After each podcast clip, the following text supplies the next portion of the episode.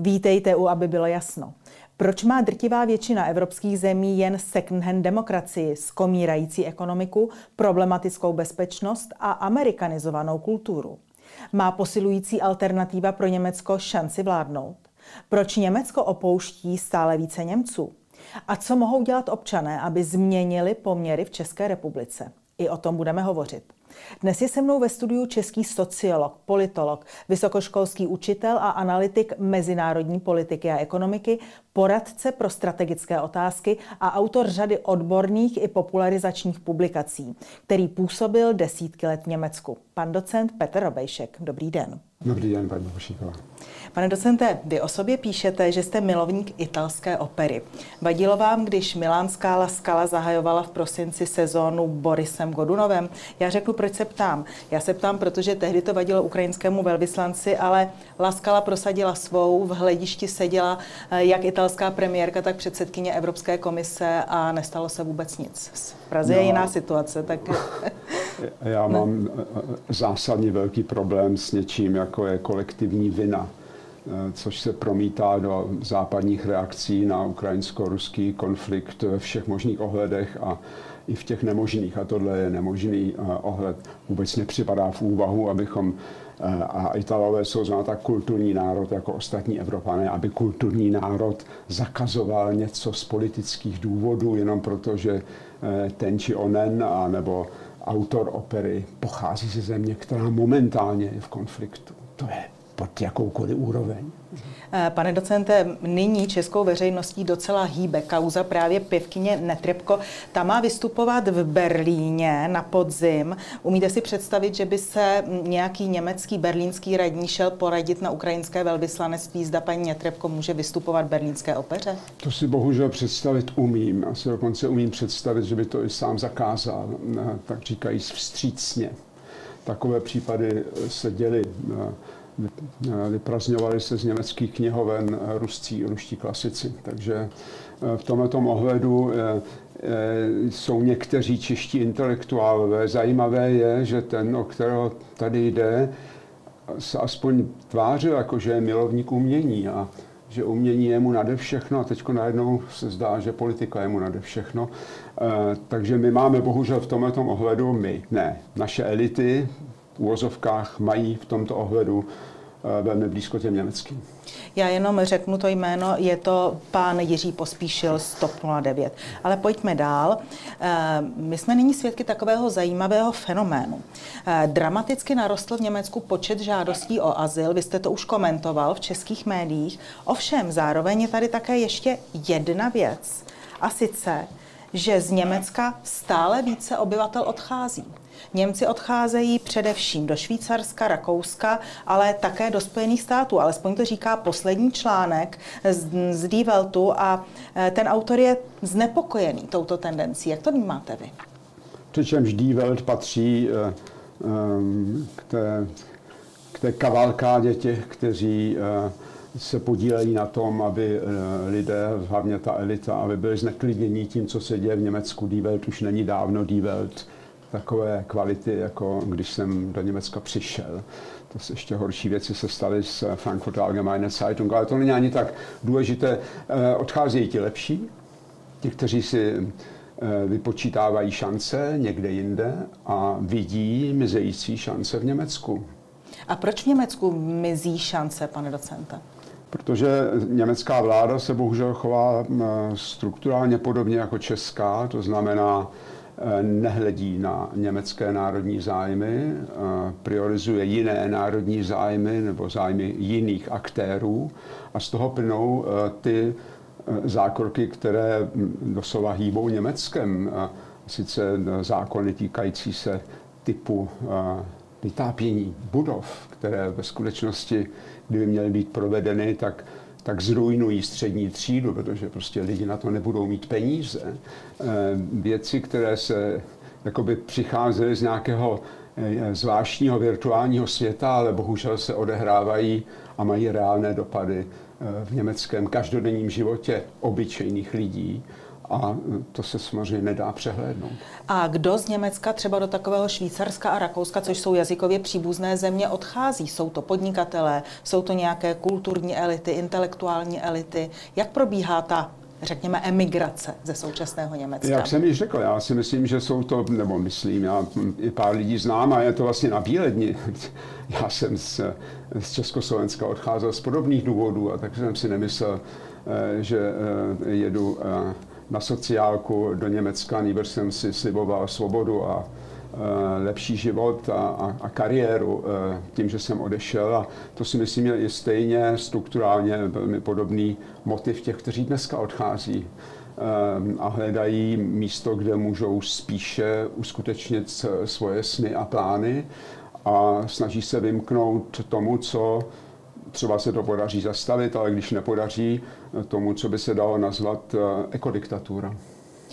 Eh, Říkal jste, podaří, nepodaří zastavit. Já teď se pojďme pověnovat alternativně pro, pro Německo. Tam měla o víkendu sjezd a to je strana, jejíž politické preference mezi občany rostou. Může podle vás alternativa pro Německo, která hovoří o přenosu pravomocí na národní státy, která má hmm. silnou protiimigrační retoriku, něco změnit v německé politice? No ona už mění teďko, protože ty, ty struktury etablovaného politického světa jsou otřeseny tím, eh, jak posiluje, když nechápu, že jejich vůdci nechápou že se to stalo automaticky kvůli jejich špatné politice, protože velká část těch, kteří by dneska podle výzkumu eh, podporovali AFD, těžko se to dá kvantifikovat, protože se to vlastně mění eh, každým dnem, ale velká část jsou protestní voliči, znamená ti, kteří tím chtějí dát najevo. My nevidíme v německé politické eh, krajině žádnou jinou stranu, která by vyjádřila, že nesouhlasíme s vládou.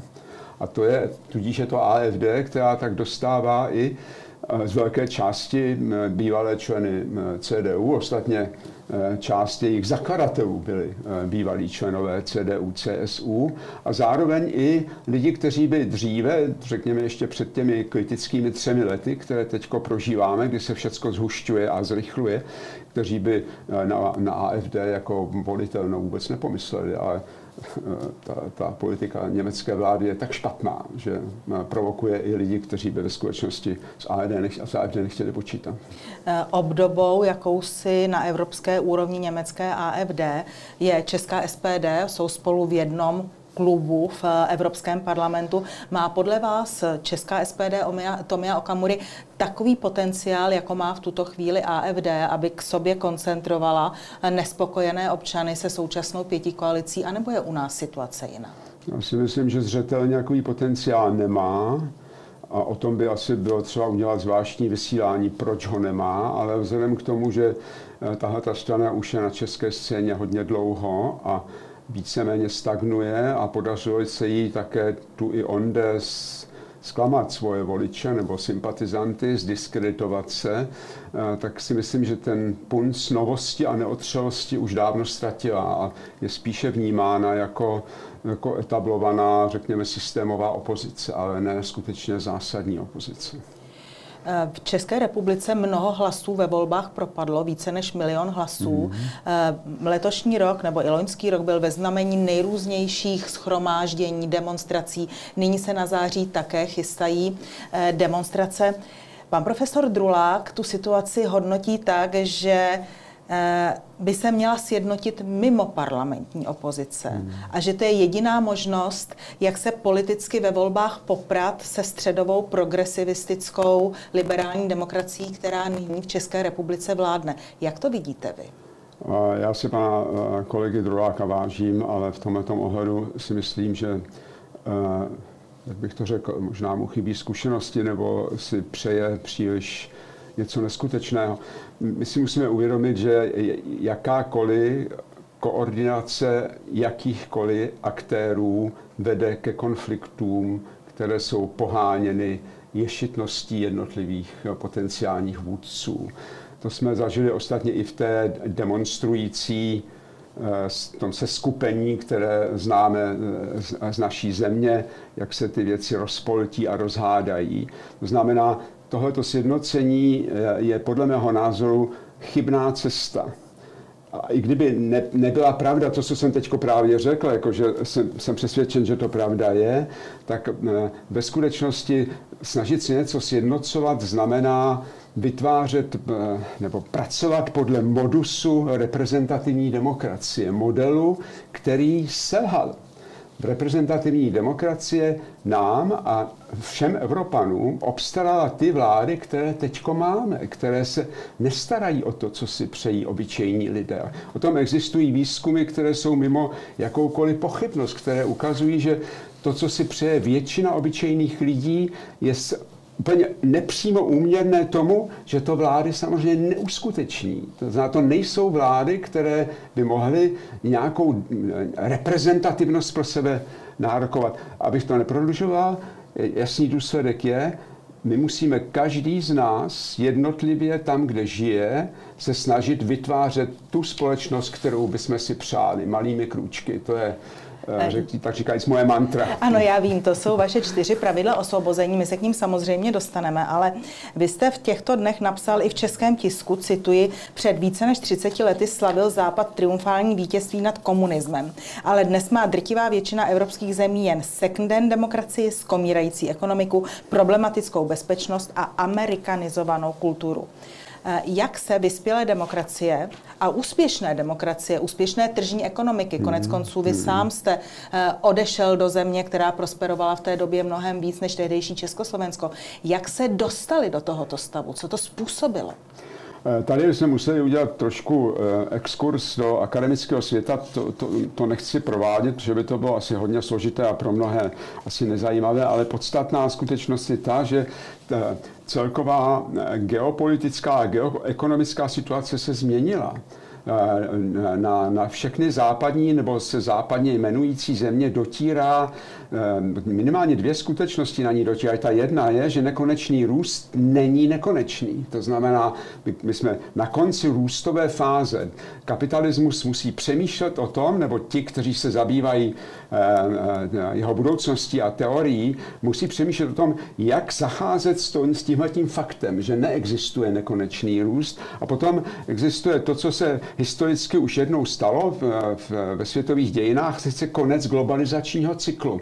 Zhruba, zhruba před stolety, um, bohužel v, koincidenci s, první světovou válkou skončil tehdejší globalizační cyklus. A teďko končí ten, který nás od, řekněme, 70. let nesl do toho blahobytu, o kterém, o kterém jste hovořila, a který který byl, to říkají, symbolicky ukončen tím triumfem v 90. roce, kdy Západ zvítězil nad Východem a zároveň byla, byla rozjetá dekompozice toho vítězného modelu, eh, řekněme v elektronické horečce na zomu eh, tisíciletí a od té doby do, do západem z kopce. Na pozadí těchto těch dvou skutečností.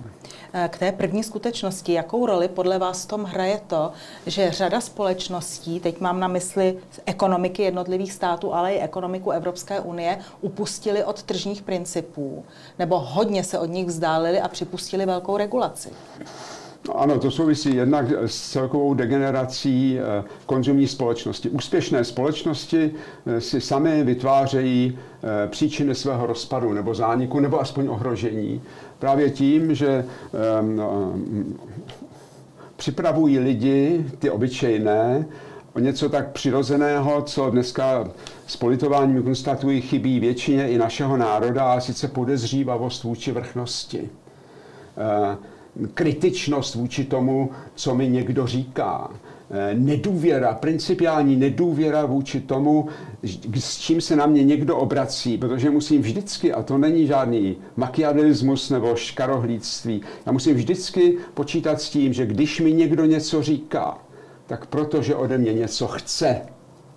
A to není nutně i to, co chci já. A tuhle tu Tuhle tu schopnost eh, měli naši prapředci v pralese a proto jsme tady, proto jsme přežili.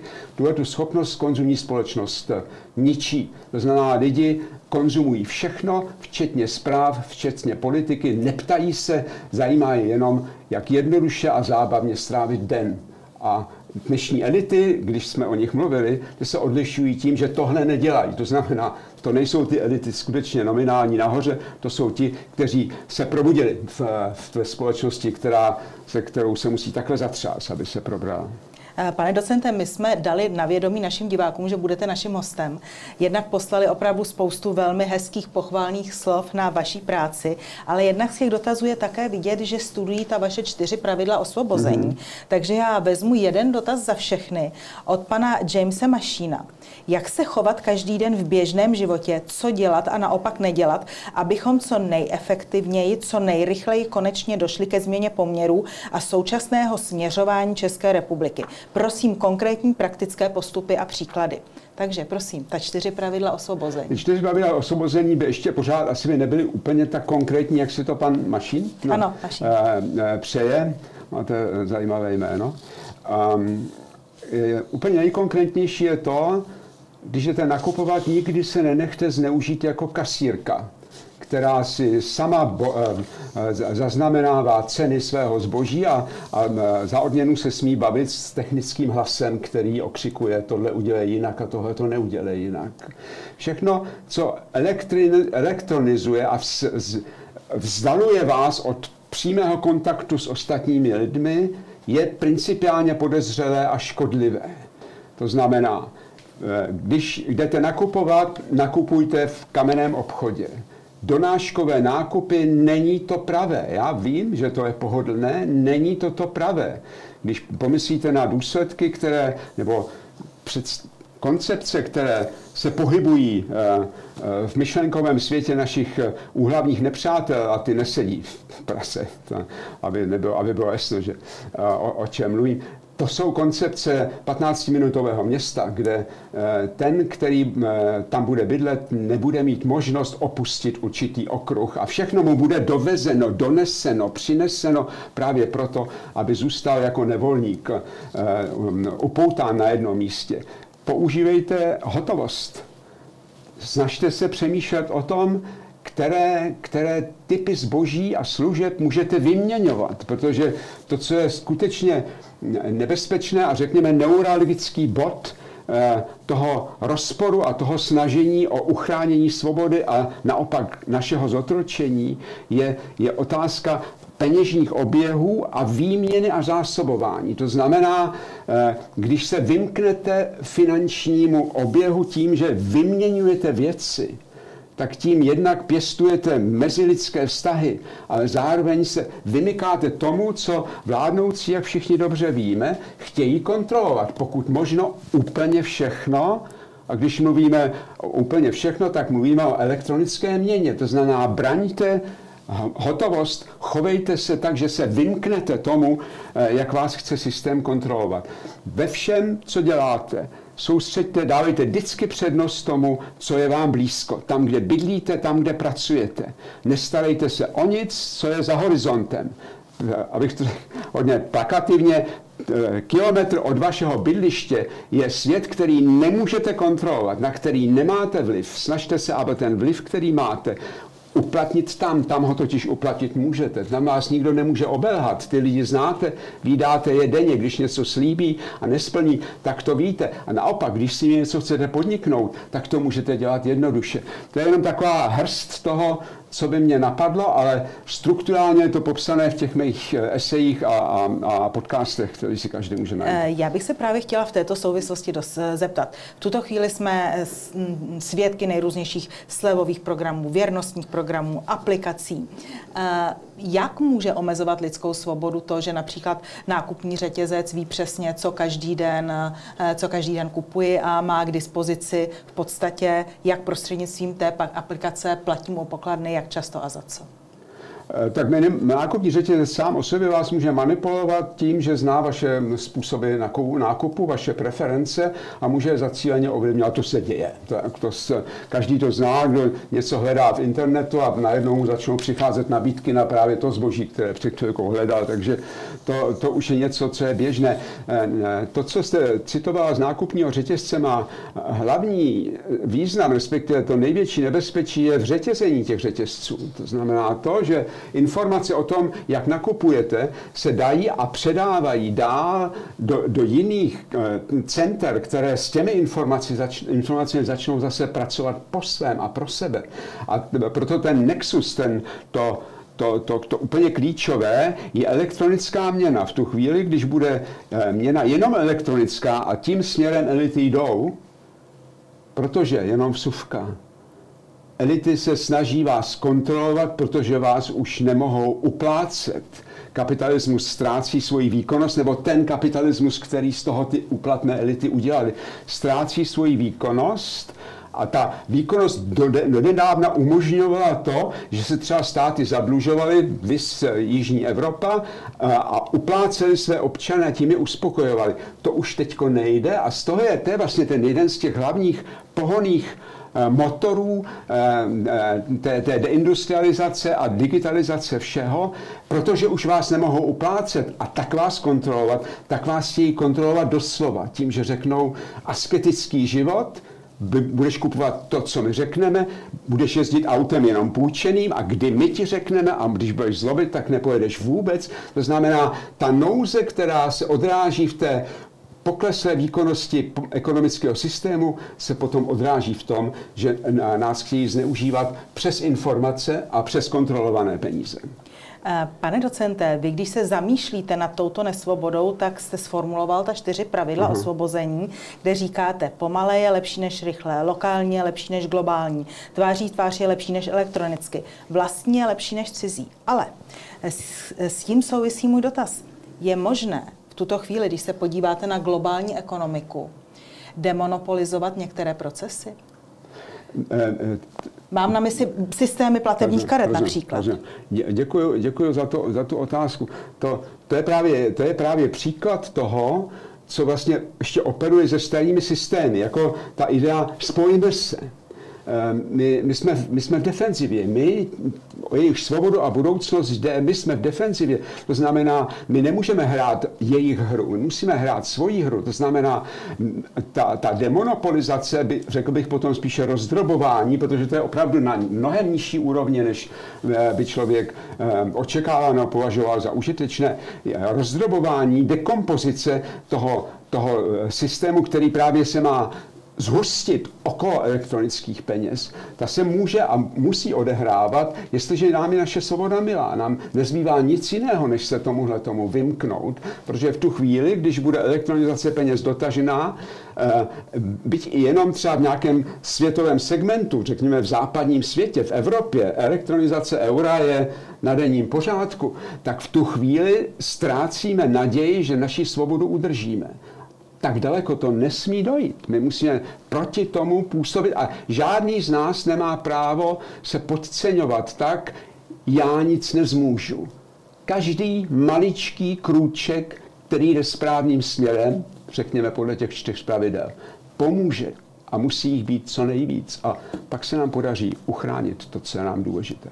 Eh, vidíte někde nějakou zemi z politiky, kteří by si tohodle byli vědomi a kteří by hovořili třeba o demonopolizaci, já nevím, Google, Microsoftu, eh, Vízy?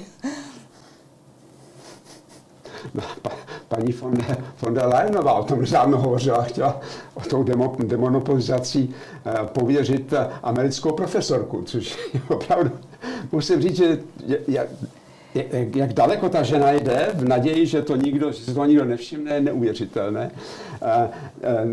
Nevidím, já vidím, já vidím pár, možná opravdu jenom pár,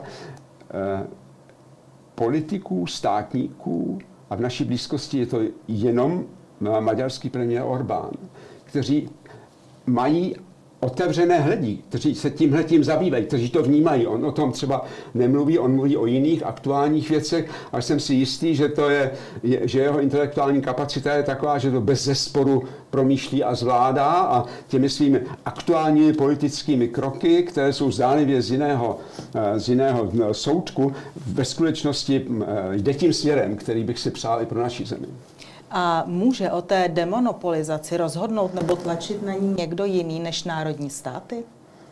Ano, Která no, entita? No, no, nominálně ano, ale ta, ty nominální funkční elity, entity jsou v rukou těch, kteří, o které jde, to znamená, kapři si nevypustí vlastní rybník, tam nemůžeme očekávat, že VHO bude eh, dělat něco, co je bez sporu prospěšné pro všechny, ačkoliv je to jenom prostě strukturálně to tež eh, mezinárodní zdravotní organizace, stejně jako všechny nadnárodní organizace a struktury jsou v rukou těch, kteří to nadnárodní hrají jako svoji kartu. To znamená, my můžeme právě proto jediným způsobem, který, eh, který, který nám, obyčejným lidem, k dispozici, jsou naše životy a naše chování.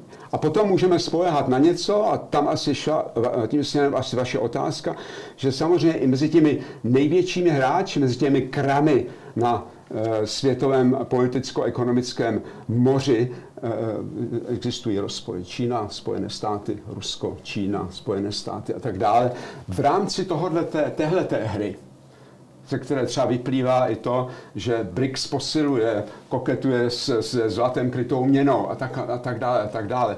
Tam můžou vzniknout impulzy, které posílí ten směr, o, kterém nám, o který nám všem jde, ale my z naší nízké pozice, přesto ne bezmocné, naopak, čím více nás je, tím uh, uh, mocnější jsme, ale my z naší nízké pozice nemůžeme očekávat, že bychom strukturálně, a teď myslím i dokonce ani Česká republika, ne, že bychom mohli něco strukturálně změnit. To za nás musí udělat jiní hráči, anebo osud, nebo procesy, které se odehrávají bez kontroly.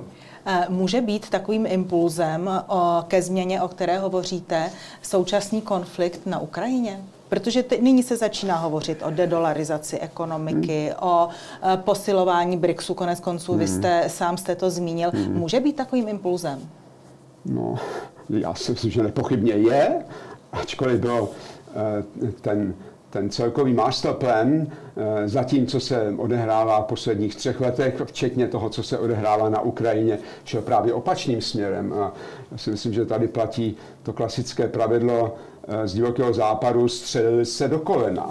Ti, kteří vlastně chtěli tou, eh, tou, tou inscenovanou sekvencí krizí a přerušení, kteří chtěli vlastně dosáhnout právě cíl uchování a posílení vlastní moci se sami oslabili, protože, jak jsem už před chvilkou řekl, BRICS a jeho rostoucí počet členů je eh, pravý opak toho, co by si přáli ti, kteří rozhodují o tom, co bude dělat západní Evropa. A ti myslíte tím Spojené státy, předpokládám? Myslím tím Spojené státy. To je věc naprosto normální, velmoc, která je v zenitu a obává se, že se stoupí, tak se tomu brání, stejně jako Sovětský svaz se svého času bránil proti tomu, aby se mu rozpad, eh, jeho, rozpadla jeho předzahrádka. To jsou normální fyzikální jevy. Teď jde jenom o to, jak chytře se s touhletou výzvou zachází. Já se obávám, že americká administrace s ní nezacházela příliš chytře. Eh, tento týden je svoláno mírové jednání do Saudské Arábie. Je tam pozvána Česká republika, ale nebude tam přítomno Rusko. Očekáváte nějaký posun této události, od toho saudsko-arabského jednání? Jako vždycky je dobré spolu mluvit, ale eh, řekl bych, že úplně nejlepší je mluvit opravdu s těmi, o které jde. Takže mluvit o někom, eh, kdo není přítomen, může být třeba zábavné a lidé si mohou ulevit, ale že si to přinese něco eh, prospěšného pro, dejme tomu, dosažení míru, o tom silně pochybuji. Ale dejme tomu, že to je krůček správným směrem. Každopádně ten nejsprávnější krůček by byl přímo, přímá mírová vyjednávání. Eh, pane docentem, máte vy nějakou představu, jak ten rusko-ukrajinský konflikt může dopadnout? To se může táhnout hodně dlouho, protože to, přestože jsem ho teď vlastně kritizoval a jeho účinnost problematizoval, tak když už jsme jednou v tom jsme, když už jsou aktéři jednou v tom procesu, tak se samozřejmě mění i jejich motivace. Teď už je, je je ustoupit a začít mírová vyjednávání je, je mnohem těžší, než vyjednávat o míru předtím, než začal ten konflikt. To znamená, ty, ty preference se, se mění a z toho důvodu momentálně vidím spíše ještě nějakou dobu pokračování toho uh, uh, konfliktu uh, s, i, i s tím trošku primitivním, ale bohužel no, typicky lidským ohledem na to nestratit tvář, a, a, a i s ohledem na zájmy všech aktérů, protože teď se obrací i ta pozice Ruska, které najednou může, může klást i ofenzivní požadavky. Už to není, už to, není to, to Rusko, na kterého se všichni eh, soustředují a utlačují ho. To je ten, ta, ta příliš dlouhá válka vedla k tomuhle tomu přesunu nebo mm, roz, rozhýbání jednotlivých, eh, jednotlivých aktérů. Takže myslím si, že bude trvat ještě nějakou dobu a klíč k míru si myslím, že je ve Washingtonu. Eh, pan Václav Šesták se ptá. Rád bych se zeptal pana Robejška, jestli by neodhadl, jak dlouho a případně jak budeme po válce Rusko-Ukrajina opět navazovat s Ruskem potřebné obchodní vztahy, hlavně se surovinami a i diplomatické vztahy. Ono nám to eh, moc nepomůže, milý, milý pane, kdybych nějaký, nějaký odhad eh, formuloval, přičemž v dnešní době cokoliv, co je dále než rok, je čirá spekulace.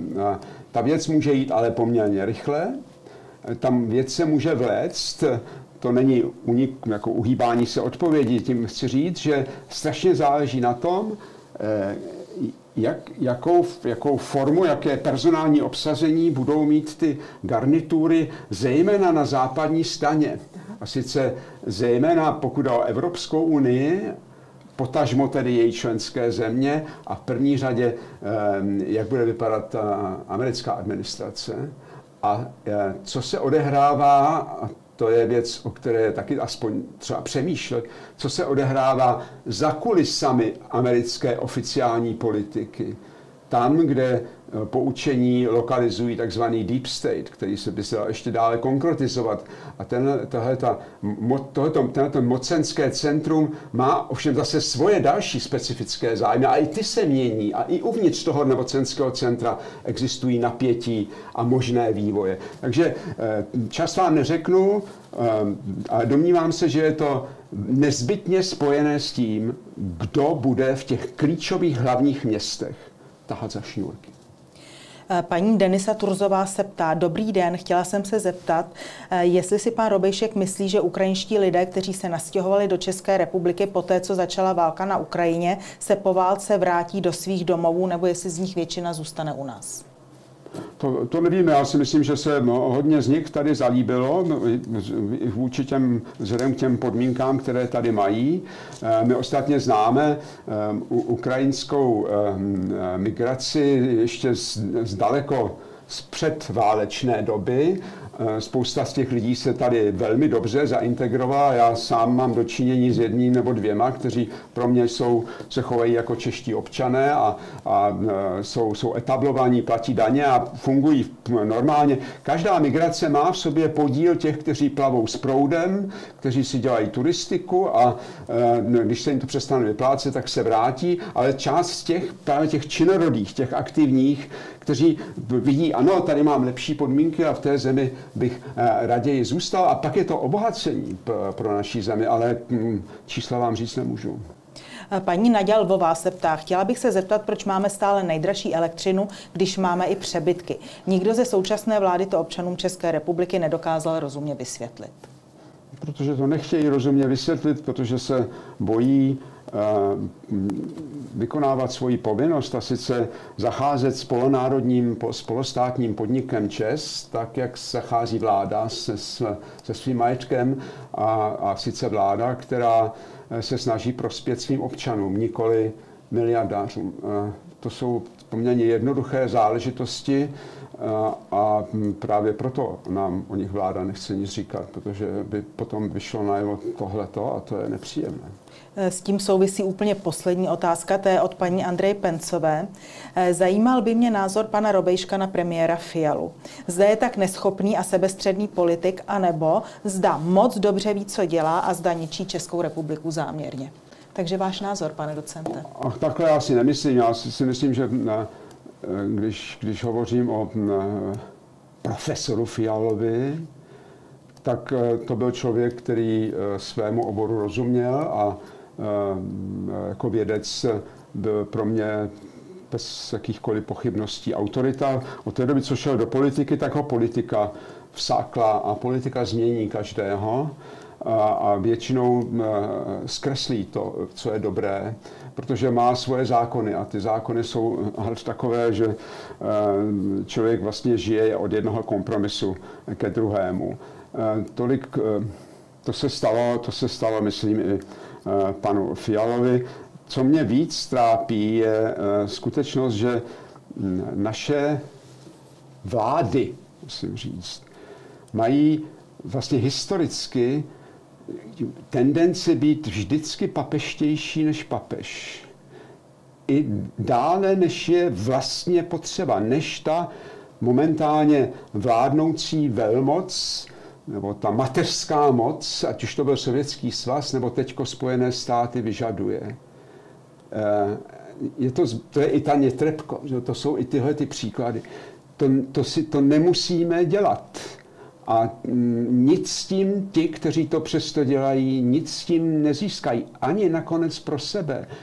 A jenom si uškodí. Abych si přál, aby opravdu e, v České republice, v české politické scéně, a to je politologická, stejně jako operativně politická, aby se konečně začalo mluvit o tom, co jsou české národní zájmy. A sice otevřená diskuze před očima společnosti a ne s tím, že se někomu se dovolí a někomu se zakáže o tomto tématu mluvit. A pak by se i premiér kterékoliv vlády mohl a možná i musel chovat jinak. Já vám děkuji za rozhovor. Rád se stalo.